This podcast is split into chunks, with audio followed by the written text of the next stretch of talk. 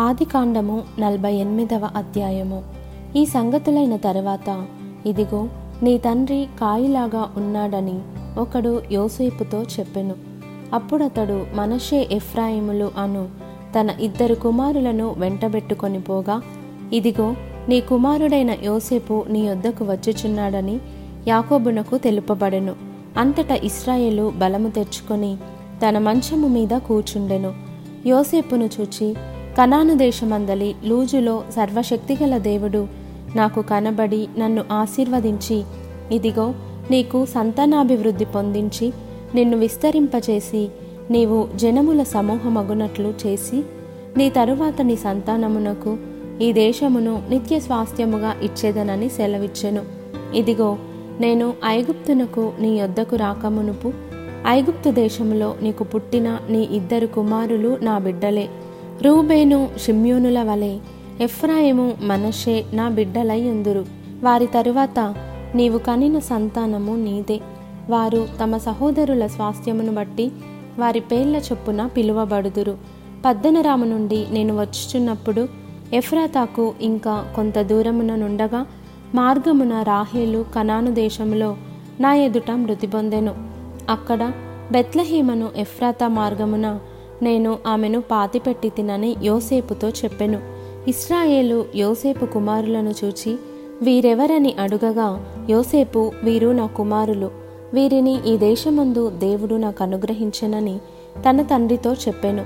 అందుకతడు నేను వారిని దీవించుటకు నా దగ్గరకు వారిని తీసుకొని రమ్మనెను. ఇస్రాయేలు కన్నులు వృద్ధాప్యము వలన మందముగా ఉండెను గనుక అతడు చూడలేకపోయెను. యోసేపు వారిని అతని దగ్గరకు తీసుకొని వచ్చినప్పుడు అతడు వారిని ముద్దు పెట్టుకొని కౌగిలించుకొనెను. ఇస్రాయేలు యోసేపుతో నీ ముఖము చూచేదనని నేను అనుకొనలేదు గాని నీ సంతానమును దేవుడు నాకు కనుపర్చి ఉన్నాడనగా యోసేపు అతని మోకాళ్ళ మధ్య నుండి వారిని తీసుకొని అతనికి సాష్టాంగ నమస్కారము చేసెను. తరువాత యోసేపు ఇస్రాయేలు ఎడమ చేతి తట్టున తన కుడి చేత ఎఫ్రాయిమును ఇస్రాయేలు కుడి చేతి తట్టున తన ఎడమ చేత మనషేను పట్టుకొని వారినిద్దరిని అతని దగ్గరకు తీసుకొని వచ్చెను. మనషే పెద్దవాడైనందున ఇస్రాయేలు తన చేతులను యుక్తిగా చాచి చిన్నవాడైన ఎఫ్రాయిము తల మీద తన కుడి చేతిని మనషే తల మీద తన ఎడమ చేతిని ఉంచెను. అతడు యోసేపును దీవించి నా పితరులైన అబ్రహాము ఇస్సాకులు ఎవని ఎదుట నడుచుచుండిరో ఆ దేవుడు నేను పుట్టినది మొదలుకొని నేటి వరకును ఎవడు నన్ను పోషించెనో?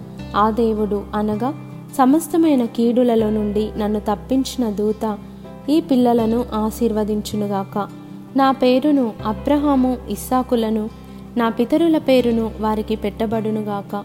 భూమి అందు వారు బహుగా విస్తరించుదురుగాక అని చెప్పెను. యోసేపు ఎఫ్రాయిము తల మీద తన తండ్రి కుడి చెయ్యి పెట్టుట చూచినప్పుడు అది అతనికి ఇష్టము కాకపోయెను. గనుక అతడు మనషే తల మీద పెట్టించవలెనని తన తండ్రి చెయ్యి ఎఫ్రాయిము తల మీద నుండి ఎత్తి నా తండ్రి అట్లు కాదు. ఇతడే పెద్దవాడు. నీ కుడి చెయ్యి ఇతని తల మీద పెట్టుమని చెప్పెను. అయినను అతని తండ్రి ఒప్పక అది నాకు తెలియను. నా కుమారుడా అది నాకు తెలియను.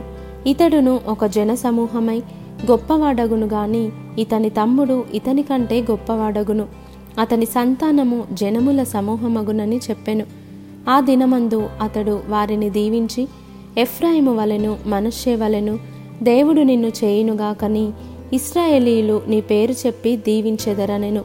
అలాగూ అతడు మనషే కంటే ఎఫ్రాయిమును ముందుగా ఉంచెను.